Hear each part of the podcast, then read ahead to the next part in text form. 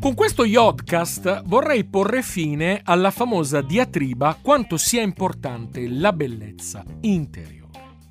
La bellezza interiore o di uno iaschio o di una memina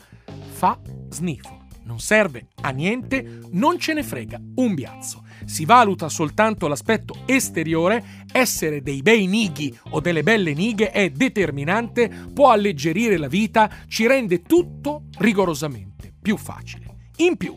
possiamo dire che l'attrazione intellettiva sia importante? Ma No, perché in realtà la snopata si fa davanti a un bel gnulo o per una memina davanti a un nisello attraente. Quindi, considerato quanto è bello snopare, quanto sia importante niccare il nisello nella niga e farsi un porcatone, sapendo che questo compensa l'anima, fa sentire gli utenti importanti come il pelì di Achille, la bellezza interiore dello sbiambio, di quale libro sia stato letto, di cosa si pensa del mondo, di qual è la critica ai fatti attuali di cronaca, non interessa a nessuno. Quello che conta è ritrovarsi nudi davanti a una bella memina e viceversa, davanti a uno splendido iaschio per fare uno iorcatone che sia degno di rifocillare l'anima, che ci porti ineluttabilmente a quel pulsare del nisello e a quelle tre sinche di snirra che in qualche modo ci conducono a quella che è la niccola morte il precipitare inesorabile nel piacere di fare uno iorcatone davanti a qualcosa che piace solo ed esclusivamente a livello estetico